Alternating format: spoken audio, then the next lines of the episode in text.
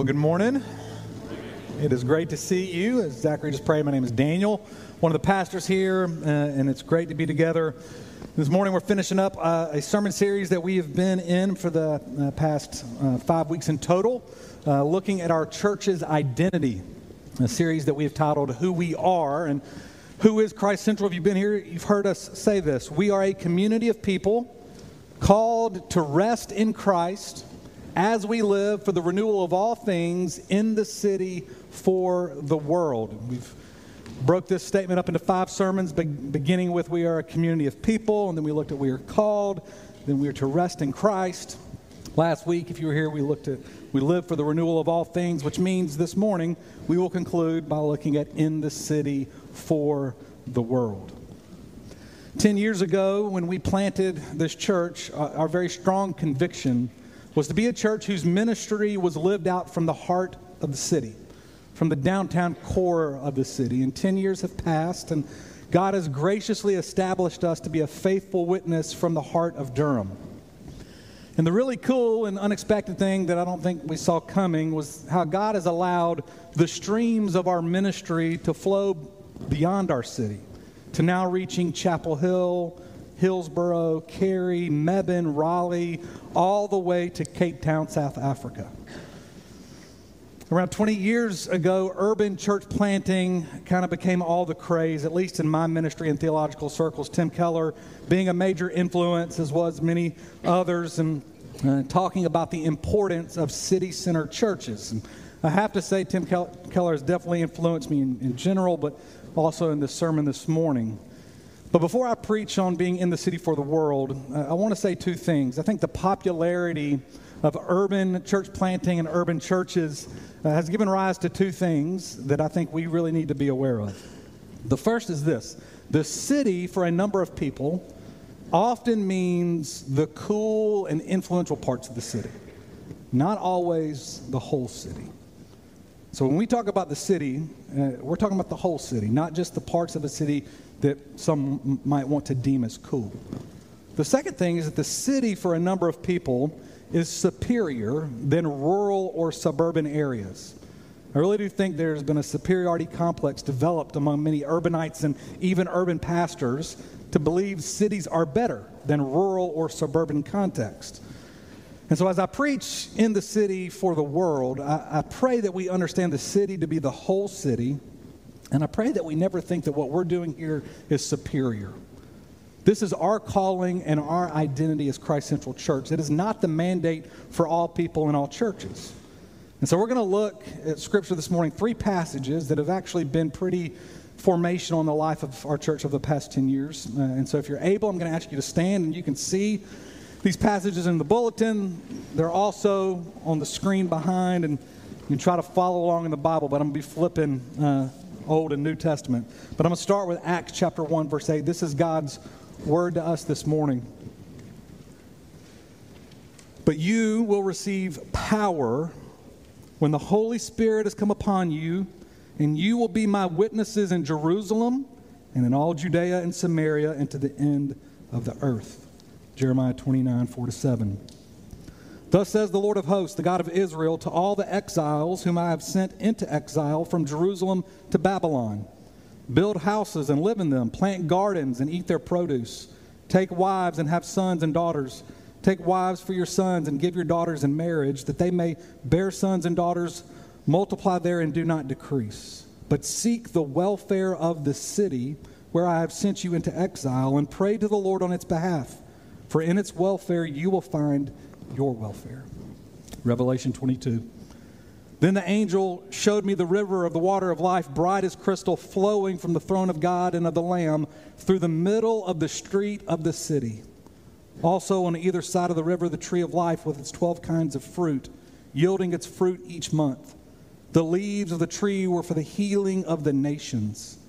No longer will there be anything accursed, but the throne of God and of the Lamb will be in it, and his servants will worship him. They will see his face, and his name will be on their foreheads, and night will be no more. They will need no light of lamp or sun, for the Lord God will be their light, and they will reign forever and ever. Isaiah tells us the grass withers and the flowers fade, but the word of the Lord endures forever. Pray with me. Lord, we need to hear from you this morning. So, Spirit of the living God, would you illumine your word? Would you be with me, the preacher, that the words of my mouth will be pleasing to you? Would you be with us, the listeners, that the meditations of our hearts would be pleasing? And that as we encounter you, you would transform us because we have been with you. It's in Jesus' name we pray. Amen. You can have a seat.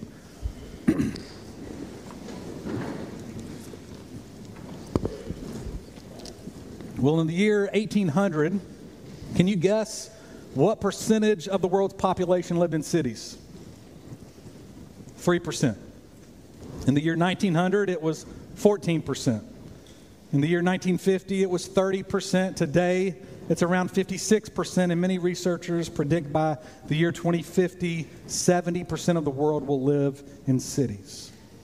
The whole world is increasingly urbanizing. Cities are getting bigger and more dense every year. The city of Durham is growing rapidly.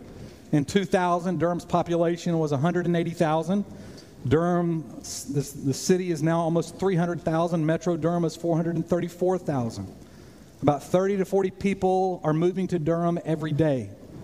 About 5,000 people are moving to the Triangle every month. The growth and subsequent change of our city of the past 10 to 15 years has been rapid, and all signs point to this continuing into the future.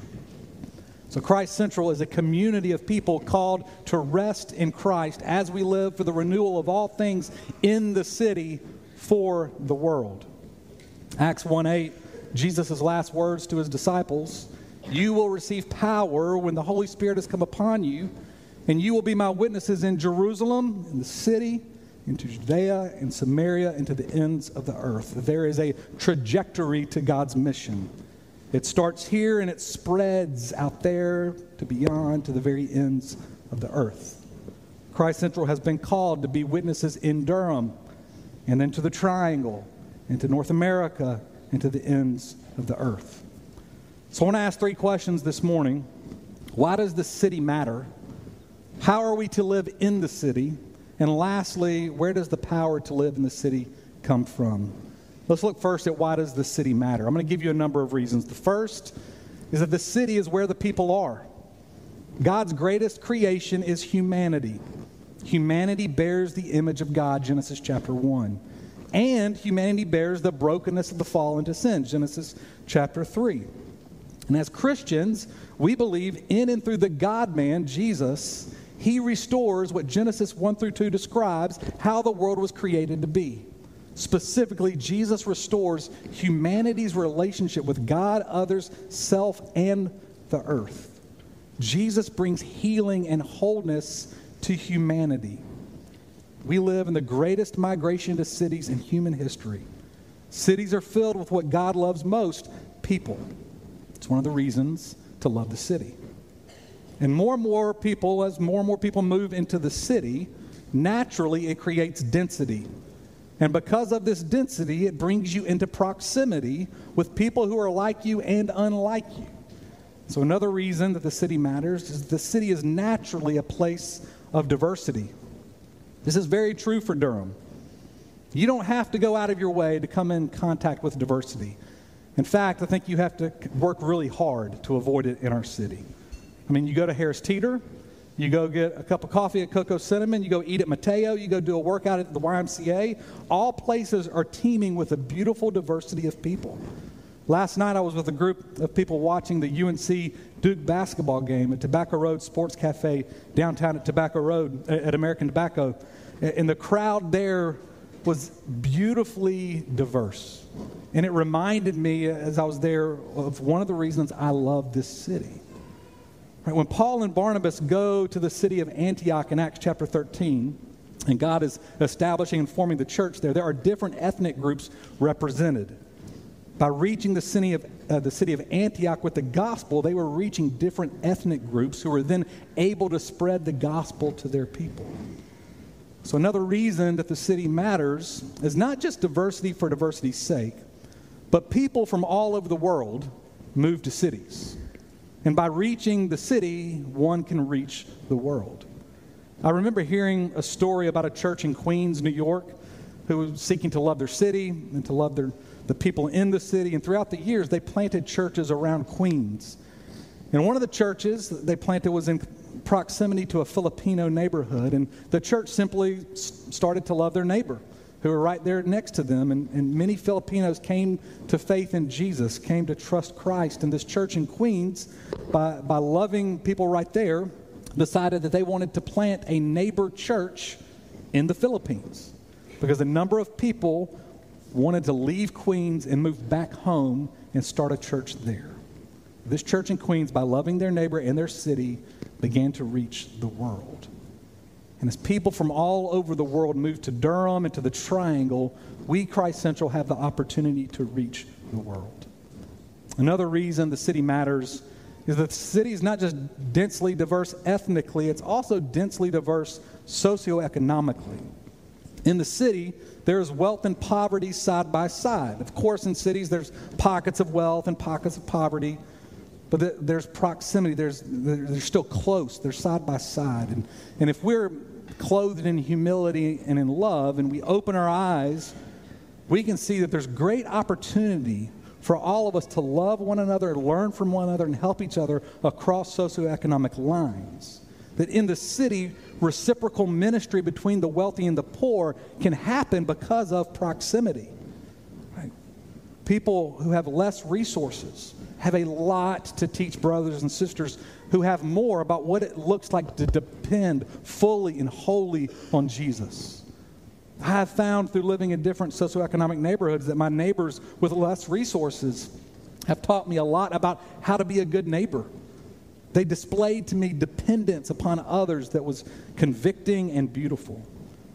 I've also learned the importance of valuing the dignity of all people and not judging too quickly. And at the same time, those who God has given more resources can, through listening to the voices of those in need, share their needs, then leverage their resources and networks to help brothers and sisters with what they see they lack, whether that be housing, employment, health, education. This is a reason to love the city. The last thing I'll say about why the city matters is that the city is the hub of culture.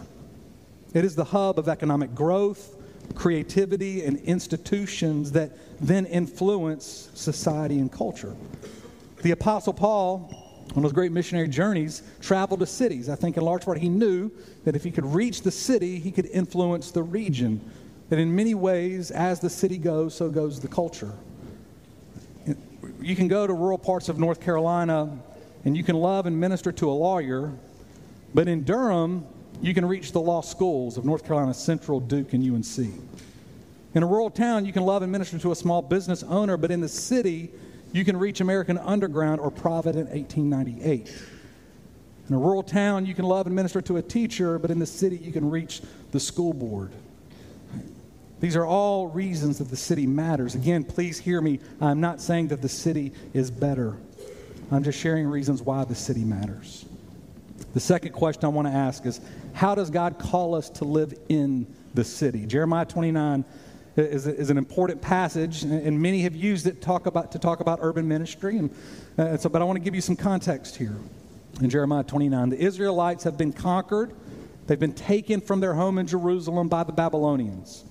And they're now living in exile in the city of Babylon. And the Babylonians had a plan for the Israelites. And their plan was to eradicate the spiritual identity of the conquered Israelites. And the way they would do this was to get the Israelites to blend into the culture of Babylon, so much so that they would lose their distinct identity as the people of God. The Babylonians wanted the Israelites to become like Babylonians, culturally and spiritually, so that Israelite children and Israelite grandchildren would no longer have a spiritual identity as God's people. This, this was their plan. And so you can imagine Israelites responding to being in Babylon by saying, well, we're going we're going to remove ourselves from the culture of Babylon. We're going to resist. And we'll create safe enclaves where, where we, we can just not engage and just kind of ride out our time in this city of Babylon. But the Lord had different plans for how they were to live in the city. Jeremiah 29, verse 4 Thus says the Lord of hosts, the God of Israel, to all the exiles whom I sent into exile I want to stop there because I think this word exile helps us understand how to live in the city. Exile means resident alien. It is someone who is a citizen of one country, yet a full time resident in another country. That though they live in a country, their primary allegiance was to another country whose beliefs and practices shaped their living in that foreign country. Resident aliens lived in the country as full participants of the place, but they lived neither as natives nor tour- tourists. Exiles did not live permanently rooted, neither did they live as travelers passing through. 1 Peter 1, Peter refers to Christians as exiles, resident aliens living in this world, that our citizenship is in heaven with our allegiance to Jesus and we are to live in this world as such. And what does that mean for us? It means we don't blend into the culture. And we don't just ride out our time simply resisting the culture. This is not our home, and we're not just passing through. Our primary allegiance is to the kingdom of God, and the beliefs and practices of Jesus' kingdom shape how we live in the city.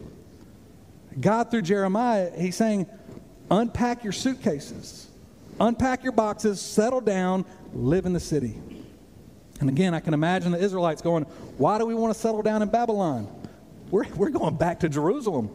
Why do we want to invest in this city of Babylon so that Babylonians can benefit? Let's just ride out exile and do as little as possible until we return to Jerusalem. But God says, build houses, live in them, plant a garden, Take wives, have sons and daughters, increase in number. In other words, bloom where you are planted. Bloom where God has planted you. 1 Corinthians 7, verse 17 says, Only let each person lead the life that the Lord has assigned to him and to her, into which God has called them. Listen to me, God has put you right where you are right now. It's not an accident. And you might feel like you're in a very difficult time of life. And maybe you're like, hey, I've got two years left, and then I know I'm moving to another place. God has called you to bloom where He has planted you, specifically to seek the welfare of the city.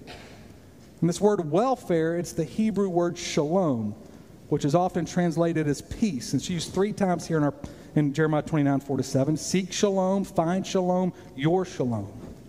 And the word has a much fuller and bigger meaning than what we often think of as peace or tranquility. It, it, means wholeness, comprehensive flourishing in all areas for all people. So, where there is spiritual, social, and cultural brokenness, we are to seek renewal and flourishing in all of those areas, which means we need to know our city if we want to understand its brokenness so that we can pursue its wholeness. We need to know its history, its present, its plans for the future. I, mean, I think cities, because of history and present and planning, almost kind of take on a personality. If you think about it, cities actually can, can be known for certain things. Like Washington, D.C., it's known for power. Paris, it's known for romance or love. Las Vegas, pleasure. I texted a few friends this week and I said, hey, when you think of Durham, what, what one word comes to your mind to, to kind of describe this city? And everybody kind of shared, and some of the words shared were grit, eclectic, progress, welcome, inclusion. If we're to live as exiles, not blending into the culture, and not simply running away and resisting culture, rather being faithful witnesses in the culture, we need to, as theologian Karl Barth said, have the Bible in one hand and the newspaper in the other. We need to read the scriptures and the Herald Sun and News Observer so that we can know how to apply God's truth to the culture of our time and our place. Paul in Athens is a great example of this in Acts chapter 17. Paul walks around observing his city and he, he sees the idols of Athens and the altars built to the unknown gods. And through his observation and his understanding of the city, was then able to articulate the gospel of Jesus Christ in a contextualized way to that place. So let me ask us a few questions. Do we know, do you know, the cultural narratives driving our city? Could you articulate the idols of your place?